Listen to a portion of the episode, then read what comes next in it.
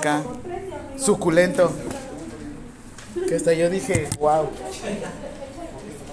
Esas veces que tú dices,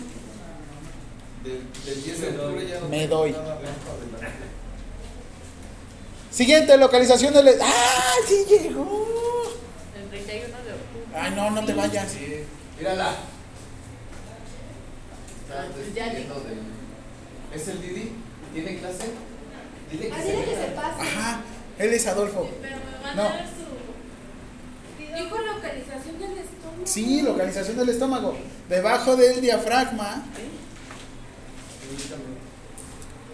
En el...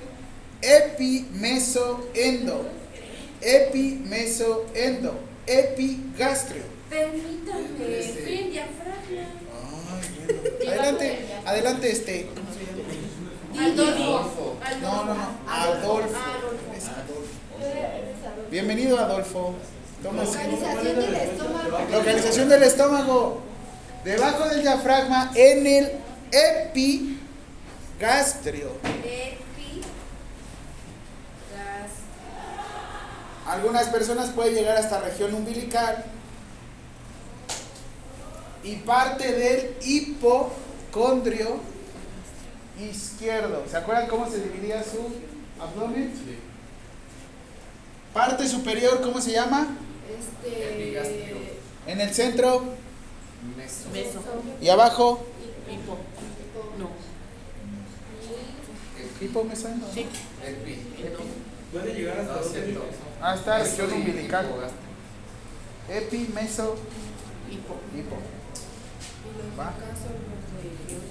Flanco derecho, flanco izquierdo, fosa ilíaca derecha, fosa ilíaca izquierda y... Hipocondrios izquierdo, hipocondrio derecho. ¿Va? Ya. Entonces, cuando ayer estábamos viendo que este... ¿Cómo se llama el malo de Creed tres? Este, bueno, no, Adonis le estaba dando el puñetazo. ¿A qué región fue del hígado? No, bueno, este entre el hipocondrio, el hipocondrio y el derecho flanco y flanco derecho. ¿Va? Sí, sí, sí. Sí,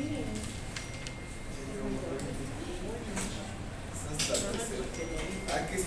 Ok, entonces definición de estómago. ¿Qué? Lo pusiste en el estómago. ¿Qué es el estómago? ¿Qué es el estómago? Ahora le van a poner que es el estómago, órgano encargado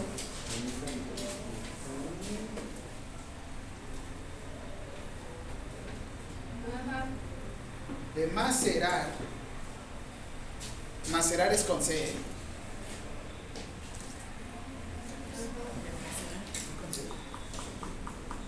Ay, ¿por qué pone comida, profe?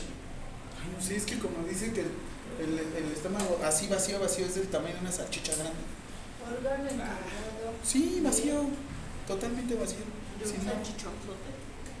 Como de un Frankfurt. Y que es como un globo, ¿no? O sea, a fin de cuentas, el estómago es el órgano encargado de macerar. De macerar. Deshacer.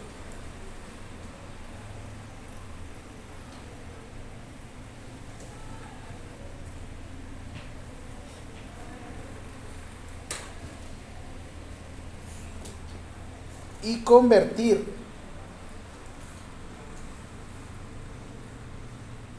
el quimio, el quim, quimo, perdón, el quimo, el bolo. ¿Esta pregunta es? La primera. El bolo, el bolo alimenticio. El bolo alimenticio, el quimo. Ahorita les digo en palabras mundanas. Ay, profe. Tú, alumno promedio, de hacer duras las cosas, las hace líquidas. ¿Sí? ¿Por qué? ¿Los jugos gástricos de qué están compuestos? De ácido clorhídrico. ¿Cuál es el ácido más fuerte?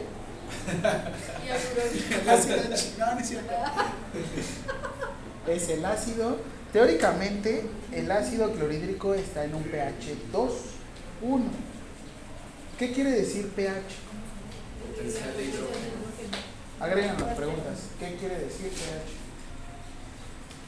¿Dudas con la definición de estómago? Porque ahorita vamos a seguir.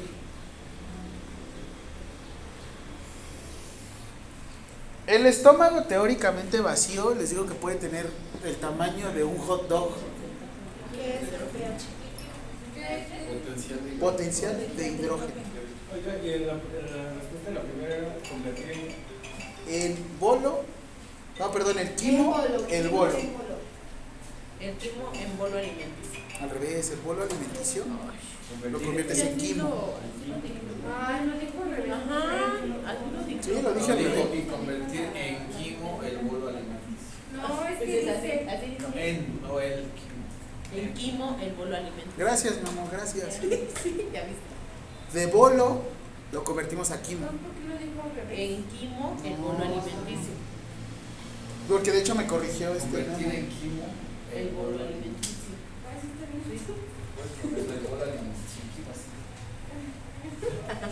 Porque sería al revés, ¿no? O sea, imagínate qué asco. De un líquido lo conviertes en sólido. Eh. Ay, ya. ¿Qué pasa? ¿Qué pasaba? Esa es una pregunta. ¿Qué pasaba si en dado caso las heces venían sin coloración? Ah, muy bien. ¿Cómo? ¿Qué pasaba? Adrián, llegas tarde, pero llegas con todo el conocimiento. ¿Cómo se le conoce cuando las heces no tienen color? Son sin color. Ah, ok, sí, está bien. ¿Tienen su qué? Sí. Trae un cuestionario de ayer. ¿Es mío? ¿Es de mi cuestionario? No digas se la come o algo así. Es que le hice ahí un, ¿un dibujo? Un dibujo. Ah, bueno. Pero algo así. Comes. Ahí está, por el sistema digestivo. Imagínense, del tamaño de una. Bueno, profe, pero ya lo dijo, ¿cómo se llamaba a las heces que no tienen coloración? Ah, se llama acolia.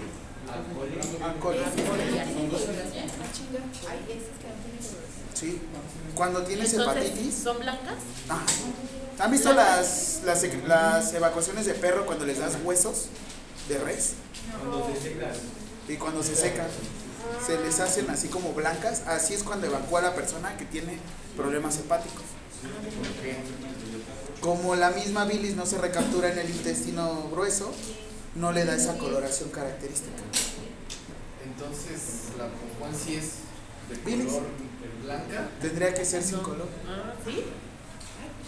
¿Han visto los chetos? ¿Han comprado ahorita en, a distancia? ¿Les han salido los chetitos blancos? Sí. Que saben igual a los chetos. Bueno, es que los probé. Es que no las... saben igual. Sí. No tienen sabor. Bueno. ¿Cuáles? Los chetos blancos que luego vienen en las cosas que compras. Por paquetería. ¿Son de unicel? Pues yo me comí uno y la verdad sabía igual. Las cosas, si los aprietas y se deshacen igual. ¿Han quemado los chetos? Se queman igual.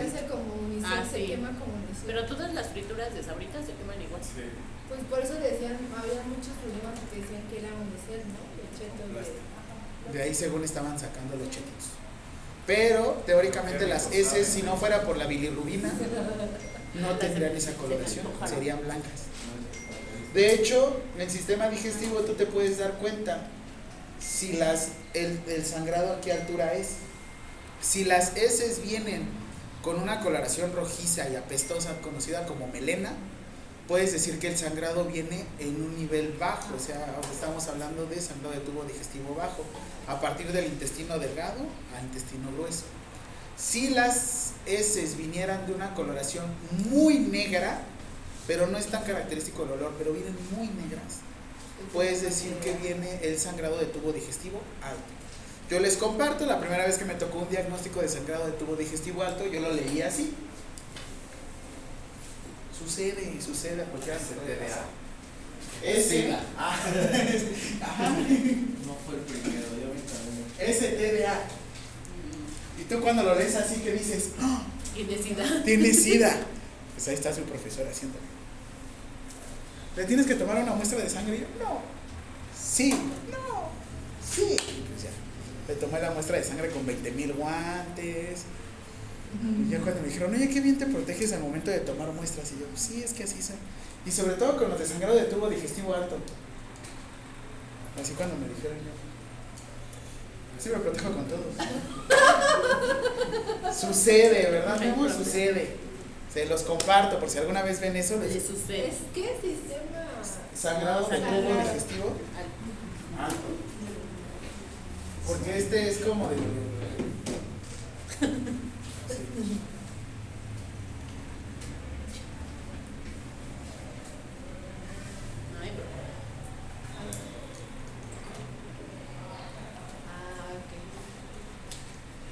Va, para que alguna vez si lo lleguen a detectar.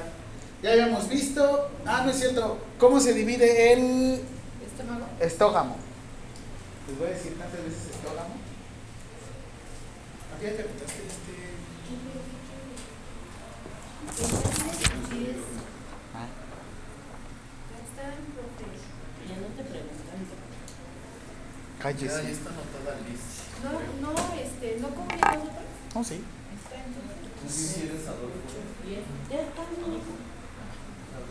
Adolfo. Adolfo cae súper bien. ¿No?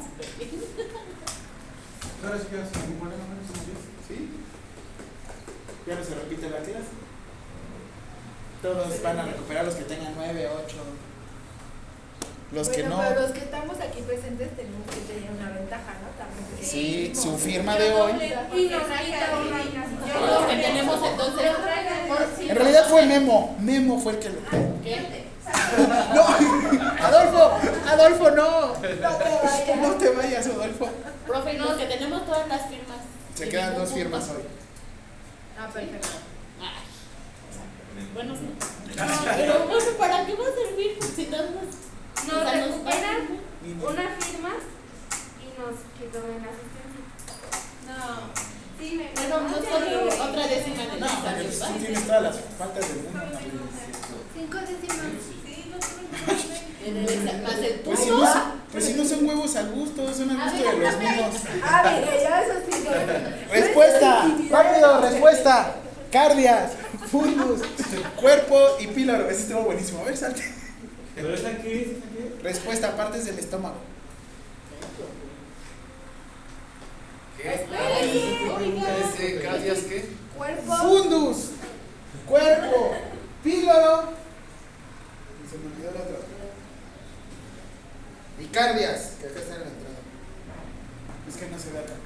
Cardias, cuerpo, píloro y fundus.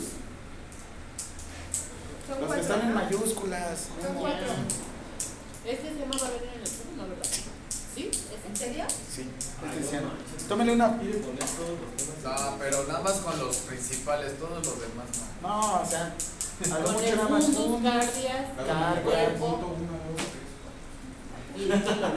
Cuando te dicen que te dan un golpe en la boca del estómago, el cardias. En realidad lo que te están haciendo es que te están dando un golpe en el cardias. Últimas actualizaciones para maniobra de Heimlich. Van a tocar su esternón y van a desplazar sus dedos hasta la parte del, del apéndice gifoides, o sea, donde termina su, este, esternón. su esternón.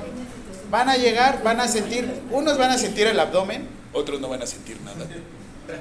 En cuanto toquen, van a desplazar dos dedos hacia abajo y van a hacer lo siguiente: introducen un dedo en el puño, un dedo en el puño, no un puño en el dedo. Lo van a colocar por debajo de los dos dedos.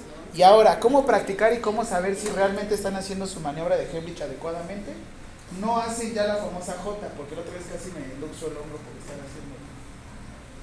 Lo que tienen que hacer es colocar encima y nada más dan un golpe, un pequeño golpe.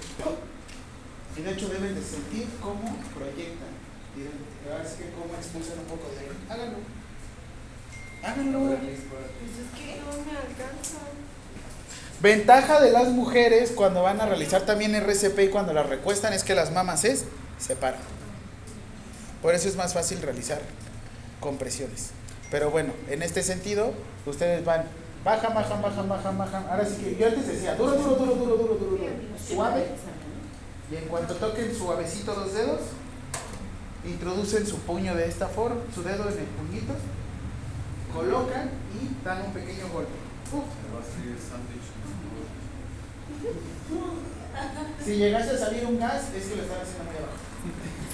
No, sí ha pasado. Porque me dan de cuenta que luego salen como... Ay, cuando le sale una mujer embarazada. No, o sea, una mujer embarazada. Sucede que una mujer embarazada tiene una asfixia total. Lo que tienes que hacer es buscar entre el abdomen y al mismo tiempo en una parte suave. Hacerlo solo movimiento. Y la barriga. Por eso tienes que buscar entre prominencia y al mismo tiempo de los mamas. Porque de por sí, imagínate, tienen aumento de mamas, tienen su abdomen abultado y luego te ves asfixian, ya mejor que se las lleven. Y en este caso, ¿qué pasaría si me tocara una mujer más alta como Quetzalli? Lo que tiene que pasar. Lo que sucede es que, dado caso quisieran realizar la maniobra y les es más difícil, una de dos, o lo colocan hacia la pared y ustedes anatómicamente lo que hacen es hacer este movimiento como para recargar todo nuestro peso. Ah, okay. Pero solamente cuando es una obstrucción total. ¿Cómo distinguen de una obstrucción total a una parcial? Te das cuenta si puede toser o no. Por el ruido. La obstrucción parcial todavía llegan a generar un... Ah, ok. Es que me estoy ahogando. Así. Okay. Y en una obstrucción total. Ya no, no pueden. Y la desesperación es diferente. En la desesperación te vas a dar cuenta cómo intentan hablar y no genera ningún sonido. ¿A quién ha tocado? No. Este, este se hace nada más con la, to, la total. Obstrucción total o asfixia total. Si es parcial, no se realiza movimiento. ¿Por qué? Porque tú haces presión en el cardias y de por sí, como es un esfínter, puedes hacer que libere contenido gástrico hacia vía respiratoria. ¿Cuál es la peor condición en una cirugía? Cuando la persona tiene el estómago lleno. ¿Cuál es la peor condición? ¿Qué puede llegar a suceder si una persona no tiene? Es que no me lo van a creer, pero hay gente que para aguantar el ayuno de la cirugía, come. Es que nos echamos una tolita para aguantar el ayuno. Lo pronto es que es alimento líquido. Con un tamal. Un tamalito, es que es para aguantar, doc. Digo... ¿Cuál es la peor condición que puede existir? Que de contenido gástrico, una, que pues ahí se quede porque a fin de cuentas tú estás induciendo una anestesia y deja de existir la de, de digestión, pero la cuestión es que existe un reflujo y todo ese reflujo se vaya vía aérea, conocido como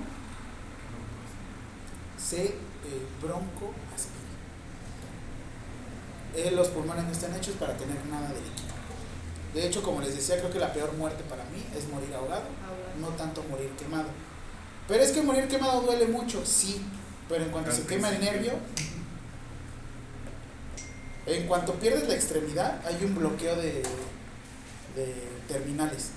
Al principio sí sientes el dolor inmenso, ¡pah!, pero después ya no. Y en cuanto te estás ahogando, tú sientes cómo va pasando todo el líquido y tal cual, nada más ven cómo se empiezan a hundir. Y hay más lesión. Así como Jack. Ajá, no. Jack. Ross, ¿no? Pudo ahí subirse mitad y mitad. Así son las mujeres. Todo.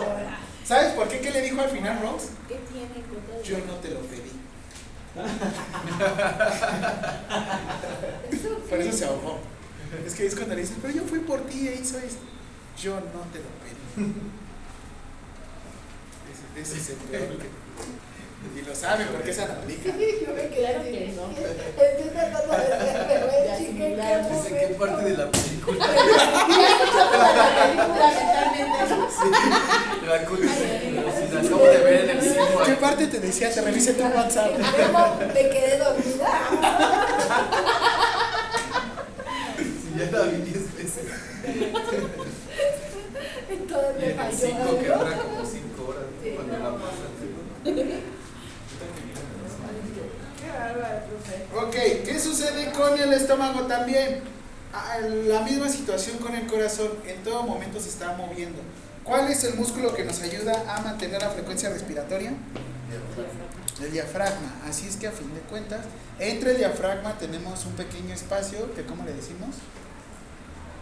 Está el de hernia hiatal, el hiato esofágico, ¿no? Que es donde pasa a través del esófago, digo, perdón, a través del diafragma del esófago, para que ahora sí que podamos estar respirando y no estemos ocluyendo. Hay unas condiciones en las que el nervio trigémino se puede llegar a bloquear y en el cual el, este, el nervio frénico, que es el que hace que funcione el diafragma, se puede llegar a ocluir.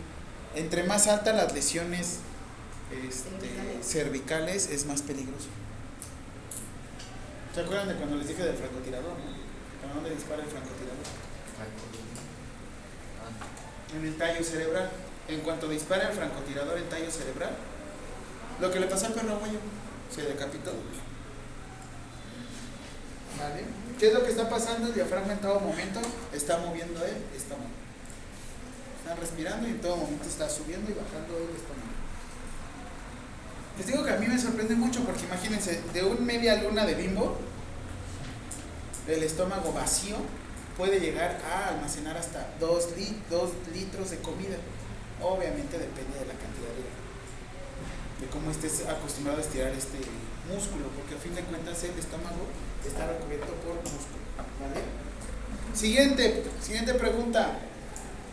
Cardias. Características del cardias.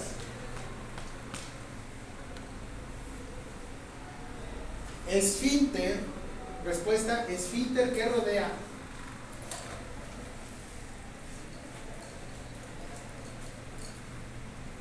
El orificio superior del estómago.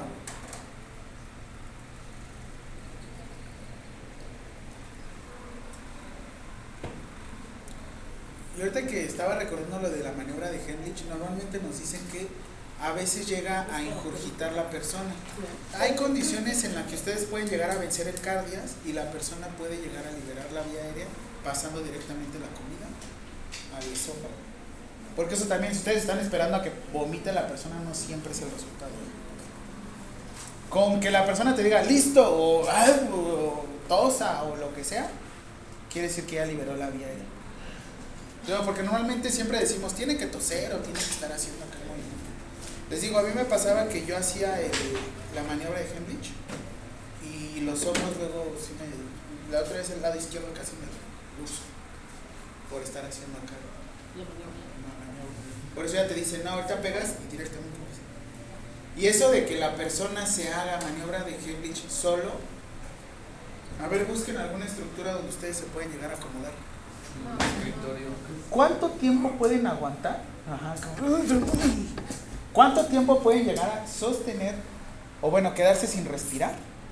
treinta segundos. Yo conozco compañeros que hasta tres, no, no es cierto. ¿Ah? No, yo creo que yo sí aguanto como veinte. veinte segundos sin respirar. Te desmayas. ¿Tendrías la conciencia? O sea, ¿estarías consciente de poder aventarte o proyectarte hacia una estructura? Es que muchos te dicen, no, buscas una estructura y te avientas. Ajá, a ver, aviéntate hacia la silla. Le va a ganar tu peso. Por la desesperación te vas a dejar ir como persona, persona con gran cantidad de adiposidad sobre una estructura tubular.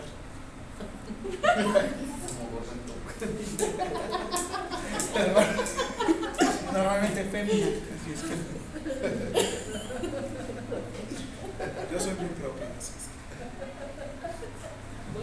Pero es que normalmente la desesperación te haría aventarte hacia la estructura y te aventas hacia la pared y ¡pam! Por eso es que dicen, no, es que no hay congruencia. ¿Cómo es posible? Tú te estás ahogando y ahora sí que ¿cómo le vas a hacer? Pero bueno, siguiente, características del fundus.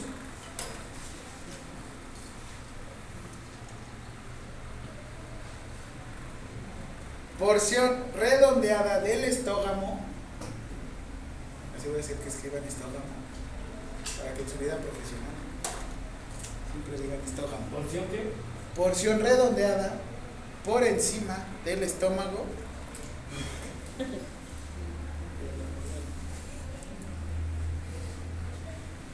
hacia la izquierda del cardias, el fundus. Normalmente, o la mayoría de las úlceras gástricas se presentan en el fundus. ¿En el de qué? Del cardias. Normalmente se presentan la mayor cantidad de este, úlceras en el fundus. Por eso, en cuanto comen, es cuando empiezan a sentir el ardor. Es muy raro que lo llegues a tener en la curvatura mayor. Cuando lo tienes en la curvatura mayor tiene que... Por eso lo sentimos que es como acá arriba. Como acá arriba empiezan a sentir hasta la esofagitis, ¿no? Que los... ¡Uy! Yo ya después de los treinta años como algo después de las ocho de la noche. ¡Uy! O sea, hasta la proteína del gym. ¡Uy! ¿Qué hacen la proteína? Pero normalmente se alojan la mayoría de las úlceras plásticas en la parte superior. O sea, ya cargas tu riñón. Ya. Ya traigo mi magatrato con dimeticona. Y la, hay uno que es Riopan, la marca fregona, y otro que es la, la marca horrible que se llama Galaver. Así sabe. Así sabe. De la Galaver, así. Jaime, ¿por qué compraste de eso? Pues eran los más económicos. A mí me dan setenta y cinco mil pesos al, al año para comprar medicamentos. Así es que el primer semestre sí compro Riopan y el segundo semestre ya voy comprando Galaver. El primer semestre compro Tempra y el segundo semestre ya compro Tempiré. Y... ¿Qué? Pues es que deben de saber comprar. El Tempiré te sale en veinte pesos, el Tempra me sale en ochenta pesos. Así es que le voy a jugar más. Está más caro. ¿El Tempra? Uh-huh. El de la versión que yo compro es la de treinta gramos por cada cien minutos. Que es obviamente pediátrica. El infantil no lo he comprado porque la neta es que sí. Por eso compro Tempiré. ¿Qué tenemos para...? Tempiré. Tempiré. ¿Qué me va a dar Tempiré? Tempiré. O el otro, ¿cómo se llama la loratadina buena? Es este... este... Hay una dexametasona buena que es Alin, marca Alin. Ajá. La Alin llega a estar como en unos cuarenta pesos, los ocho miligramos en... No, cuatro. Porque las pastillas están... No, no, no, el inyectado. Ah, el... Ah. Y el que yo compro dexametasona de ocho miligramos en cuatro mililitros, ya el último, el del laboratorio SAMHSA, me sale como... veinte pesos. No. Ah, si quieren poner una farmacia es muy buen negocio. ¿Quién de aquí tiene alguna farmacia? Sí, ponemos una farmacia. Dexametasona de esta la llegan a comprar en cinco pesos y a vender en cuarenta pesos. Ah, sí. Sí, los multivitamínicos. Pero no para eso tenemos que tener una licencia. Un aviso de funcionamiento, yo los tramito en las licencias sanitarias también. Ustedes pueden. Ustedes pueden. ¿Cuál? Ajá. Medicamentos.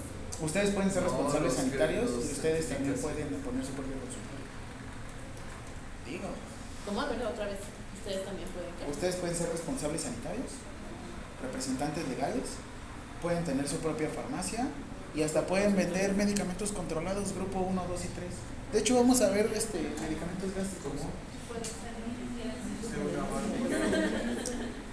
Pueden ser, ah, pueden ser lo que ustedes quieran hacer. Este... Puede ser lo que quieran ser. Normalmente hay un medicamento que se utiliza para las úlceras gástricas, que no sé si lo han llegado a escuchar, el misoprostol. No, yo no lo escucho. No, pero también es para úlceras pépticas. Misoprostol. Misoprostol. Pero también... ¿No es para el aborto? También es. Es un abortivo junto con la mifepristona, pero el misoprostol realmente es para úlcera péptica. Y para quitar esos este, simbiotes que duran más de dieciocho años. Pero sí, ¿no? En serio, ahorita revisamos el cuadro básico de medicamentos. Pero, siguiente, características del fundus ya. Características del cuerpo. Tiene dos brazos, dos piernas. Síganme. Está debajo del fundus. ¿Cómo, cómo? Fundus, no, debajo del fundus. ¿Quién está primero hoy? Debajo del fundus. Hasta allá. Fundus. Pero ¿cuál era la pregunta? Ah, eso. Características del cuerpo, del estómago. Dijo Mundus. Las abuelas se está imaginando. Está allá abajo, profe. Ahorita que dicen así, hay, hay gente que luego, por ejemplo, ahorita que fue el míster Olympia, hay gente que llega a cargar tanto peso que el recto se puede llegar a prolapsar. O sea, se voltea como un globo, como el calcetín. Como un calcetín. Déjate, déjate una hernia. Que se te voltea el recto. Que se te voltea el calcetín. Ni modo que le hagas ahí, ahí, ahí, ahí. Espérame, deja que traigo la voz otra vez. Otra vez, Pedro. No, porque empujó y por eso salió. Aquí es al revés. Empújale, empújale a la válvula. Empújale, ahora sí se empújale. Regrésalo. ¿Ya? Es la porción central del estómago, el cuerpo. Como les decía, el cuerpo, que es esta la curvatura mayor, normalmente cuando llegamos a tener úlceras gástricas, en esta zona que es el cuerpo, tiene que ver con una bacteria conocida como Helicobacter pylori. Helicobacter pylori. Pero eso tiene que ver más, sobre todo por si han estado comiendo si han estado comiendo más en la calle.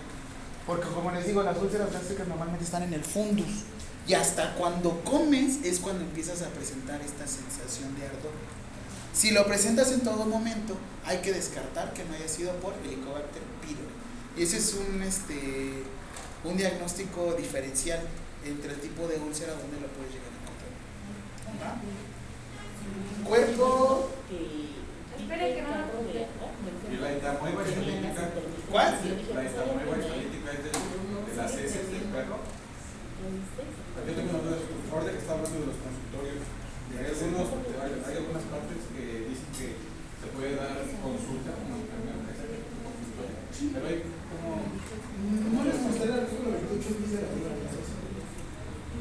Sí, pero hay una mano que estamos nosotros de primer nivel. ¿Ya viste todo? Pero los científicos también se preocupan. A ver...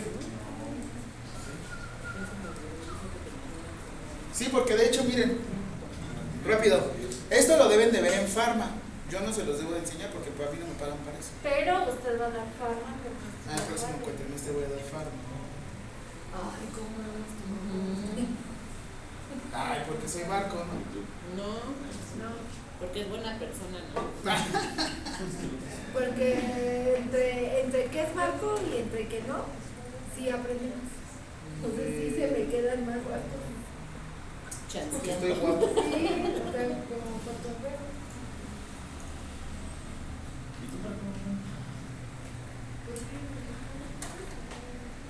A partir de ahora apréndanse dos. Bueno, sí les pasé la página, ¿no? Donde yo consulto todos mis medicamentos. Sí, no. ¿No? Sí. Se llama recipe punto com. Esa. Aquí, rápido, rápido, rápido. Este, ustedes que son parte de los... No tengo a nadie aquí de estilos de vida y salud. No. Esa es una materia, ¿no? Recuerda el pasado. Rellena doce ya. Es la que ahorita no llega a las seis de la tarde. Busquen, sí, busquen esta móvil. Descarguen esta en su celular. Ley General de Salud Móvil. Porque miren, vienen grandototota, grandotototas.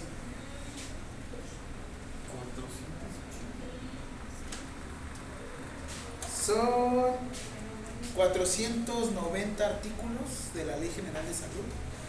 Y la ley la he leído como unas doce veces más o menos. Ajá.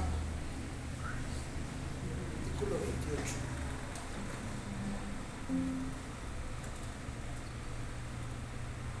Mi papá, como es abogado penalista, es el que yo le tengo que enseñar cómo a interpretarla.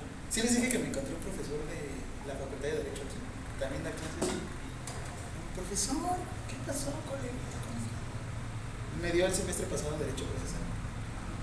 Ahí está, profesionales que podrán prescribir medicamentos. Médicos, médicos, chochólogos. cirujanos dentistas, perriatras, o sea, médicos veterinarios o doctores. Y dice, ya le entendí ese chiste. Dice, es como el Capitán América, esa referencia sí le entendí. Licenciados en enfermería, quienes puedan prescribir de medicamentos del Compendio Nacional de Insumos para la Salud. Y rápido, de aquí van a buscar el artículo doscientos veintiséis de la Ley General de Salud. Y aquí te dice que los medicamentos se dividen en seis grupos. ¿Alguien trae algún chocho? Bueno, medicamento pues. ¿No? Bueno, cuando tengan duda de algún medicamento, cuando tengan duda de algún medicamento, por ejemplo, aquí vamos a poner Viagra. Ah, bueno, sí, sildenafilo. Yo tengo, yo tengo sildenafilo en el carro. ¿Así se llama la aplicación, profe? ¿Qué? No, así lo buscas en Ley General de Salud y la opción que te dice móvil. Aquí buscas. No, no, no está en ceftriaxona. Y si se dan cuenta, acá donde dice S S A te dice el grupo cuatro. Ya ve que esa no. Es un antibiótico. Eso ya lo dijo. Pues me estaba preguntando. Sí. ¿Qué quiere decir que es del grupo cuatro? Que son medicamentos que para adquirirse requieren receta médica, pero pueden resurgirse tantas veces como el médico lo prescriba. En este caso, tú como licenciado en enfermería sí lo puedes hacer, pero tengo duda, profe, ¿cuáles sí puedo? Ok, ahora te vas al cuadro básico de medicamentos, que el vigente es el del dos mil diecisiete. Esto es lo que deberían de ver en Farma, pero bueno, abren el cuadro básico de medicamentos y de hecho ahí te enseña a prescribir, ¿eh? Es que lo abren Safari.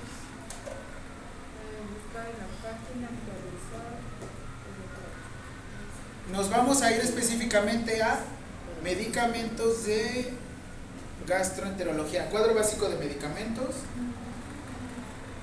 Ya me dio, amigo. Lo descargo ¿Quién? Como en blog de notas, ¿no? Ajá, el archivo. Envíalo mejor. De aquí.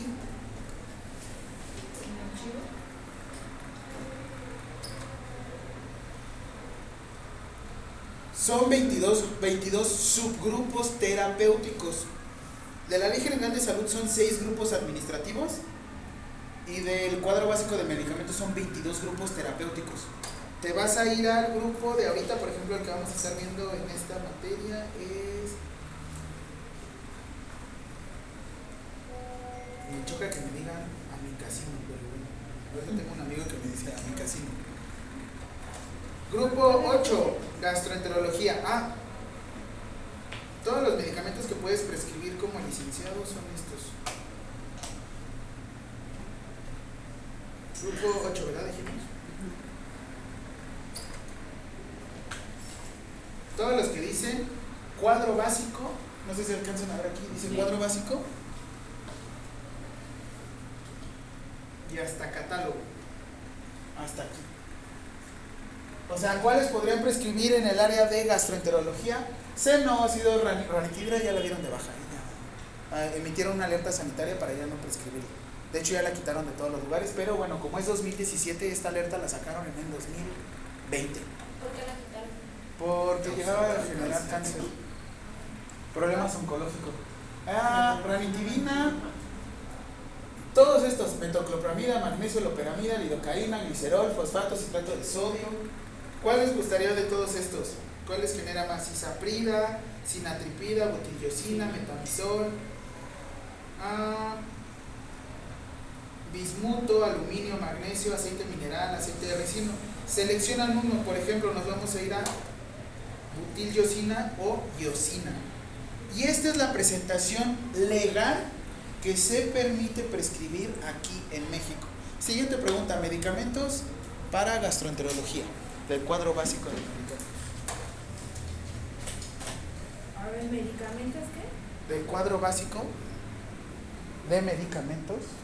¿Eh? Medicamentos del cuadro básico de medicamentos.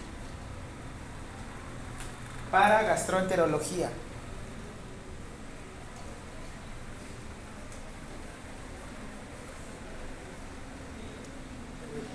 Y esa es tarea, me las van a poner todos los que les mostré. ¿Qué? ¿Para qué? Mejor que te lo... Ay, pero tú sabías de que estamos aquí, se viene chocando como cinco horas y me vas a dejar tarea. ¿Esa qué página dijo que era? Es el cuadro básico de medicamentos, edición dos mil diecisiete. Se debería de actualizar ahorita en el dos mil veintidós. Tres. No, pero pues aquí no se le ha juntado la chamba y grabamos en el dos mil veintitrés y no se actualiza. Pero bueno, ahí te dice cómo prescribirlo. Por ejemplo, la presentación legal permitida en México de la butil-yosina es grajea o tableta, el envase con diez grajeas o tabletas.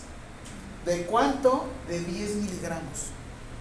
¿Para qué se utiliza? Espasmos, trastorno de la motilidad, espasmos, disidencias de vías biliares o dismenorrea. O sea, para dolores en momento de... ¿Cómo descargo ese? Cuadro básico de medicamentos del dos mil diecisiete. ¿Y cómo se administra? Porque no sé si ahorita les ha tocado mucho la controversia de ministrar y administrar. Sí. Que te dicen los profes, es ministrar, no es administrar. En Ley General de Salud y Norma Oficial Mexicana, Reglamento de Insumos para la Salud, y en todos dice que es administrar. Porque administrar conlleva un montón de procesos. Yo soy los partidar, del partidario que dice administrar. Yo no soy de esos que dicen ministrar. Pero bueno, administración te dice oral de diez a veinte miligramos cada seis a ocho horas. Y así es como tú debes de hacer tu receta. Qué fácil. Los que más uses. Por eso se supone que tú te especializas. ¿Es este verdad? No, pero es con el... Le pones cuadro básico de medicamentos dos mil diecisiete, Consejo de Salubridad General. ¿Este? Ajá, ese mira. ¿Lo puedes enviar al grupo de WhatsApp, por favor? Sí.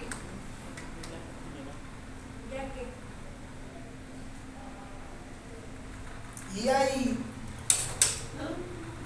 ¿Has visto Destino Final? ¿Cuál es todo? Ah.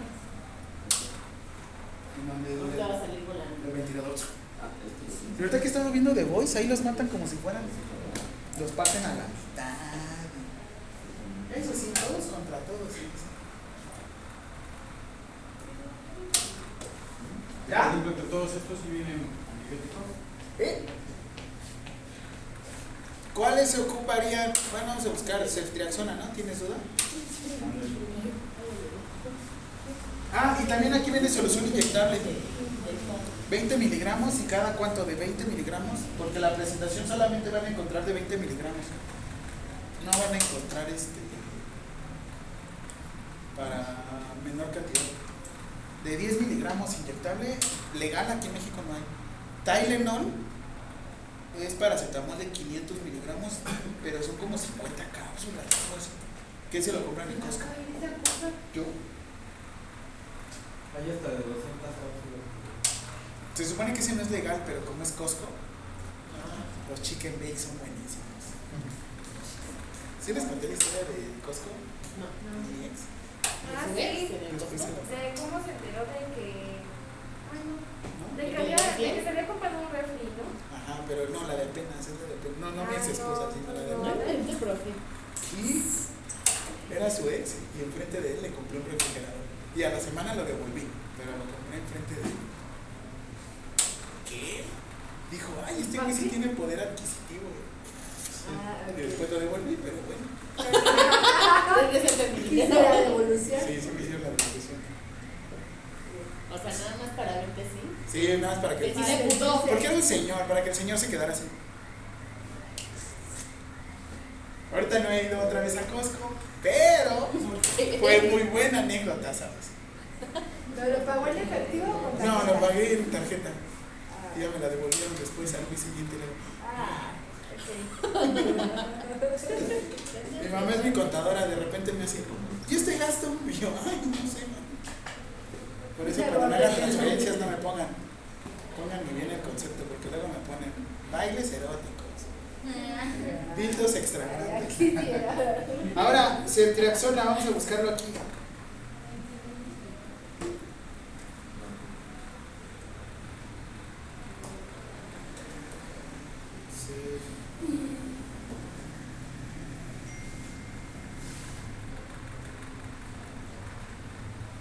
Solución inyectable de un gramo, de dos gramos cada doce horas. Es grupo cuatro, podrías prescribirlo con tu receta médica. ¿La ceftriaxona? Uh-huh. Nada más de cuatro horas. Ay, pero son un buen. Son los que podemos prescribir nosotros. Si alguna vez leen. Cuatro. Cuatro, cinco y seis. Cuatro, cinco, cinco. Si alguna vez leen el medicamento que dice grupo uno, dos o tres, huyan. Hay un medicamento nuevo, la fentermina, no sé si la, si la han escuchado, ¿cuál? Fentermina, que ahorita es como un anorexigénico. Es como, el... es como la sibutramina, que es para controlar el hambre. Este es grupo tres, tengan mucho cuidado. Porque si ustedes alguna situación lo llegan a prescribir, a ustedes sí los pueden llegar a procesar por usurpación de funciones. Ah, entonces es grupo uno, dos y tres. Los que nunca. Por eso, los que nunca, nunca debemos de medicar. Nunca. O sea, de recetar. O sea, si alguna vez, no sé si han visto ahorita los podólogos. La ah. otra vez me tocó un podólogo que su receta decía acitromicina, este, no sé cuánto, cada tantas horas. Y este güey, ¿por qué está prescribiendo un medicamento? O sea, si fuera grupo seis... Sí, puede. Sí podría. Puede cualquier persona, es más, hasta tu abuelita podría poner. Bueno, si fuera grupo seis, cualquier persona podría hacerlo. Porque eso lo puede vender hasta en los centros de autoservicio, o Oxxo. Es más, una solución inyectable.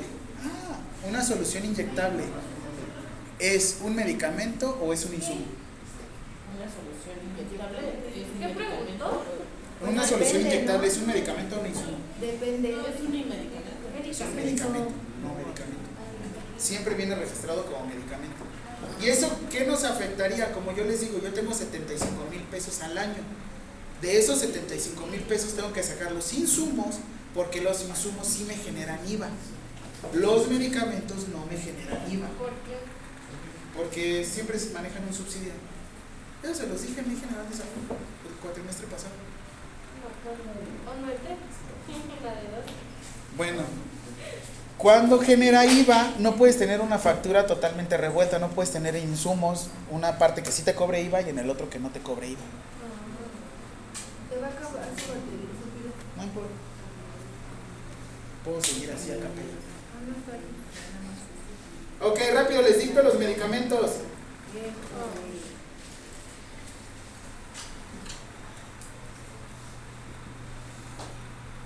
Yo voy a quedar el diez por ciento. Me queda un por ciento. Es en, en abril como la tenía cosa. Y aparte porque me iba a morir, íbamos en, una, en la carretera. Ya se pasó. No, es el grupo ocho. Ah, uh. Yo no fui. Les dicto, listos, medicamentos que pueden prescribir. Yeah. Cielo. No, nos va a dictar todo. ¿Todos esos? Son sí. Los más importantes. Bueno, a ver, aluminio y magnesio es importante. Bismuto. ¿Pero eso qué es? Ay, nada, tú anota, Adrián. No preguntes. Aluminio y magnesio. ¿Tarea así, mira? ¿Qué más? Anota. Bismuto. Bismuto. Desde el principio. No, hay aluminio y magnesio. Bismuto. Luego. Butil y osina. O iosina.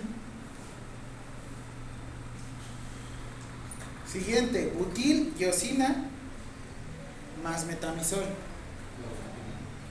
No, depende, hay unas marcas.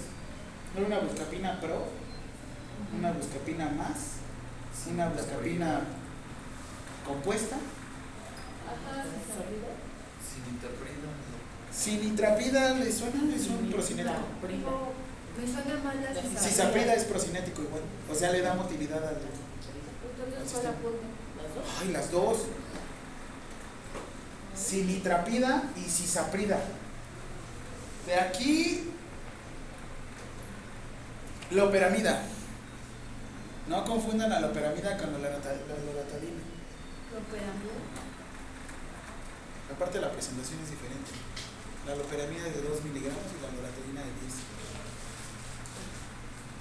Metoclopramida.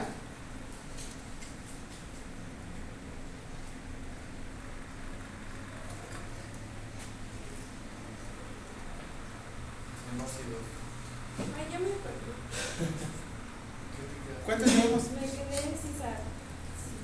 Lopramida. Lopramida. Lopramida y después metoclopramida. Metoclopramida y los enócidos. Planta boxilum, mm, no me acuerdo para qué era. Ese ayuda como fibra. ¿Cuál fue el último? Ah, sí. Es el metamucil, el estreñimiento. Gracias. El envase con cuatrocientos miligramos, sí. Ahí no entra el famoso. Ay, ¿cómo se llama? Que estaban ocupando ahorita para la gastroenteritis. No, pero que decían, científicos del I M S S descubrieron que trae guabaína y papaína. Es que es un suplemento, los suplementos no entran aquí. ¿Dudas con esto? No. Una, una consulta con estos medicamentos. Imagínate, unos, ¿qué? cien pesitos de consulta, ¿no te sacan? Unos doscientos, porque ya es pediatra como cuatrocientos pesos. ¿El pediatra? No manches, su pediatra no es bien barato. Mi pediatra compra ochocientos para arriba. Para revisar a mi chiquito. Porque estaba peleando y le digo, no, no peleemos porque luego le hace daño al bebé. ¿Cuál bebé? Ese payaso. Y como no me toco, como no me toco, ey, ey, ¿por qué le soplas la nuca? ¿Tiene calor? Le voy a regalar una, una nariz. ¿Qué? Una nariz. De payaso. Con payaso. Oh. Sigamos. Y aquí me está dando la trato. Ya con esa, ya son buenas. Sí, si tienen duda cuáles pueden prescribir, solamente váyanse. Pero entonces son grupo cuatro, cuatro, cinco y seis. Y en el cuadro básico de medicamentos, todo lo que diga el cuadro básico.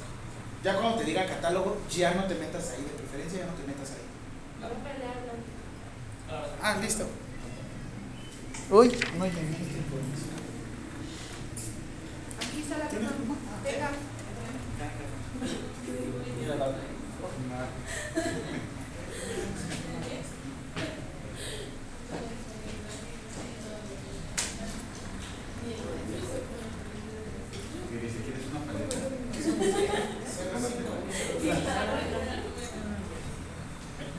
Pero le dio tanta risa que no, aquí me dio risa.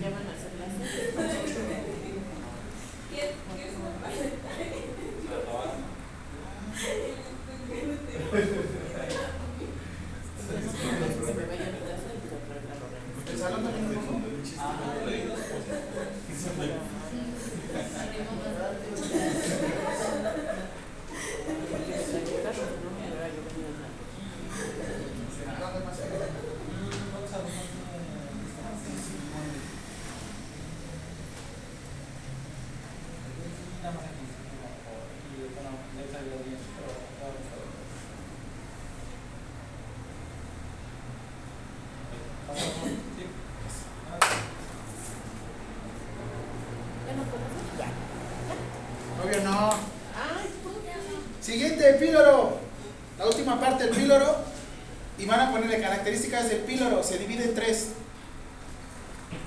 pilorito, pilorón y pilorón. Pilarica.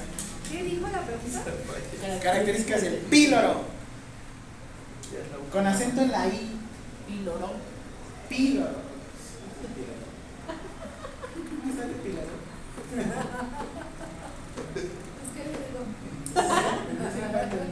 Depende del píloro. Siempre con todo. Ah, con todo, ¿no? Con todo el día. Ah, ¿no? Sí, con todo. Se divide en antro pilórico.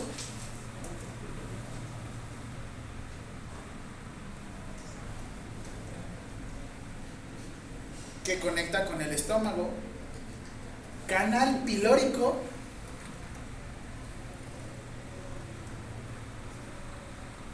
conectando con el estómago. Con el estómago. O sea, el antro pilórico es el que conecta con el estómago. Después el canal, canal pilórico, que suena como un canal acá de sangre. ¿Qué está haciendo? Canal pilórico. Y el píloro, que ya conecta directamente con el duodeno. ¿Dónde se absorbieron la mayor cantidad de carbohidratos o hidratos de carbono? Ahí, no. En el duodeno. Un estómago de un muerto, así se ve. Feo, arrugado y chiquito. De un bebo, de un vivo. De un bebo. De un vivo se ve así, como rojo y grandote y bonito, como el de la imagen de acá. No se ve con tantas estrías, tan estriado. Del muerto les digo que se ve. ¿Ya, profe? No. Ya son diez, profe. ¿Ya no lo nombré? ¿Cuál es diez? diez preguntas. Ah, diez preguntas. Ok, cuatro capas de tubo digestivo. Acá están. Para que vean la mucosa, submucosa, musculares. Y la última, la. Perfecto. No, hombre, sí están aprendiendo. No sé cómo va. ¿Y la cerosa dónde está? Acá abajo. Ah. Ojo. Está la cerosa, ¿la quieres ver? Está ahí. ¿Ese tema va a venir? ¿No, verdad? Sí. Ah, pero nada más la de las... Nada, es que ustedes creen que voy a estar preguntando, a ver, este, ¿dónde está el cuello del útero? Ay, ahora. Un masaje de cuello. ¿Qué te digo? Ahora. ¿Por qué te digo? Obviamente siempre les voy a preguntar dónde vengan las mayúsculas. ¿Sí? Ah, sí. A ver, pues. ¿Sí se han dado cuenta? Acá, por ejemplo, fundus, cardias y cuerpo. Cerosa. Fundus, no, cardias, fundus. Y el píloro. A lo mucho ahí está el canal pilórico. ¿Dónde está el píloro? El píloro está caliente. Es que está agarrado ya el estómago. Lo de abajo. Siguiente, glándulas gástricas. La última pregunta ya. ¿Qué? Glándulas gástricas. ¿Esas preguntas? Sí. Respuesta.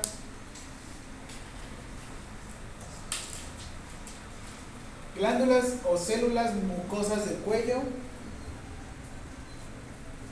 Células principales y células parietales.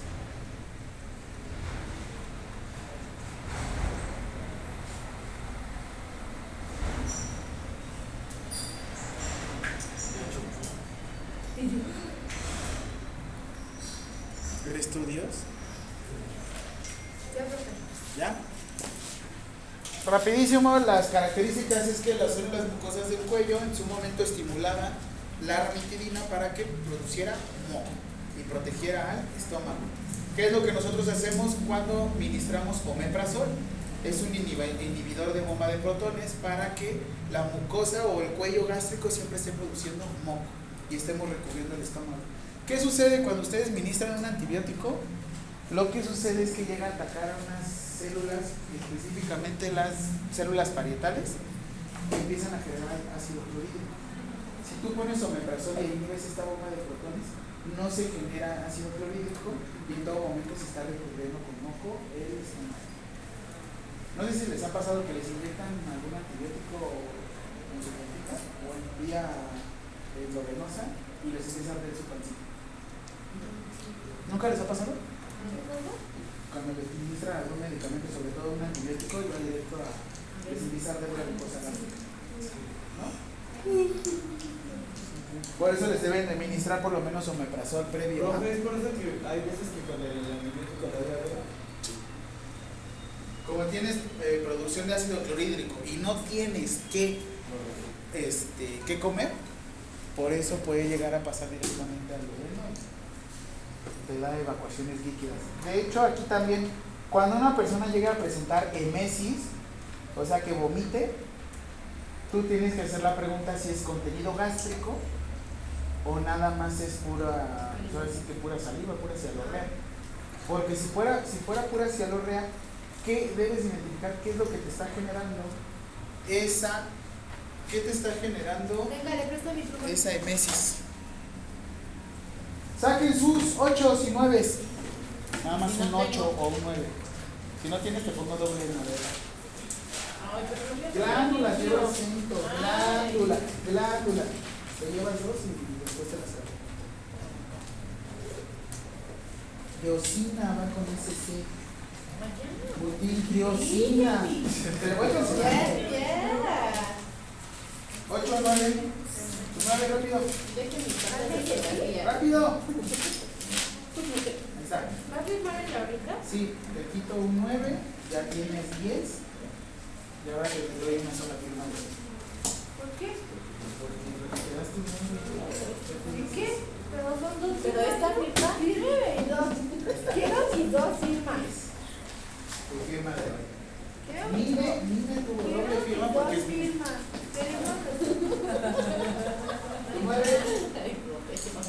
nuestras dos. Pero es que me está diciendo mis faltas de otra. Hasta ahorita que me están dejando en cuando llegue a los cuarenta años. Es el día de Ayatal, ese día venía con firma.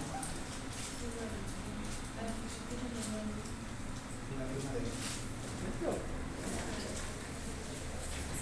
de él. Gástrica. Estómago. ¿Y los medicamentos? Ya están en la farmacia. Ahí está. No le hago bonita si quieres. Te voy a poner nueve.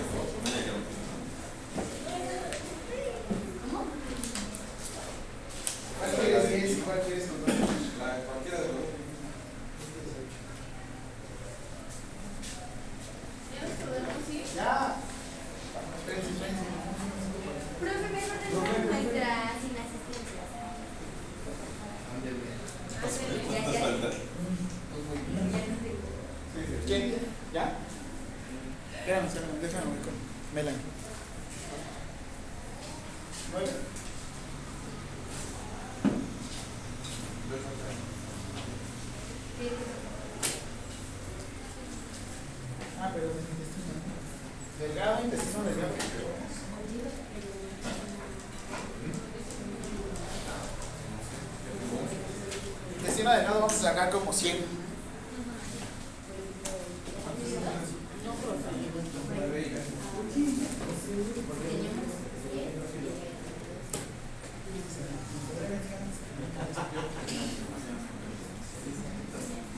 Alimentación, esa es de la primera clase. Pero es que lo ve que yo entré como dos semanas después. Ahí después faltas otras dos semanas. No, falté. Una firma. Ya fírmale todas. Sí, porque nueve. Ay, a mí me la puso como ocho. Pásame la cosa. Ahí estaba fría. Ocho. No, ya. No, no, no. Pero siempre está esta bolsa de sí, es por la bolsa de banca. Sí, eso lo merece. Por buen muchacho.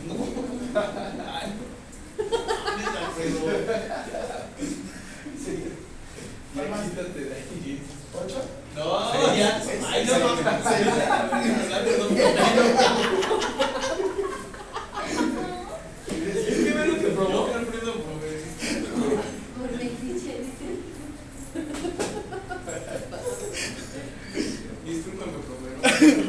Ah, pero tú, tú fuiste al... Fuiste al, a la junta, ¿verdad? Ah, casi todas se pueden convertir en diez. Ah, ya veo, profe. Yo deposité como para tres boletos.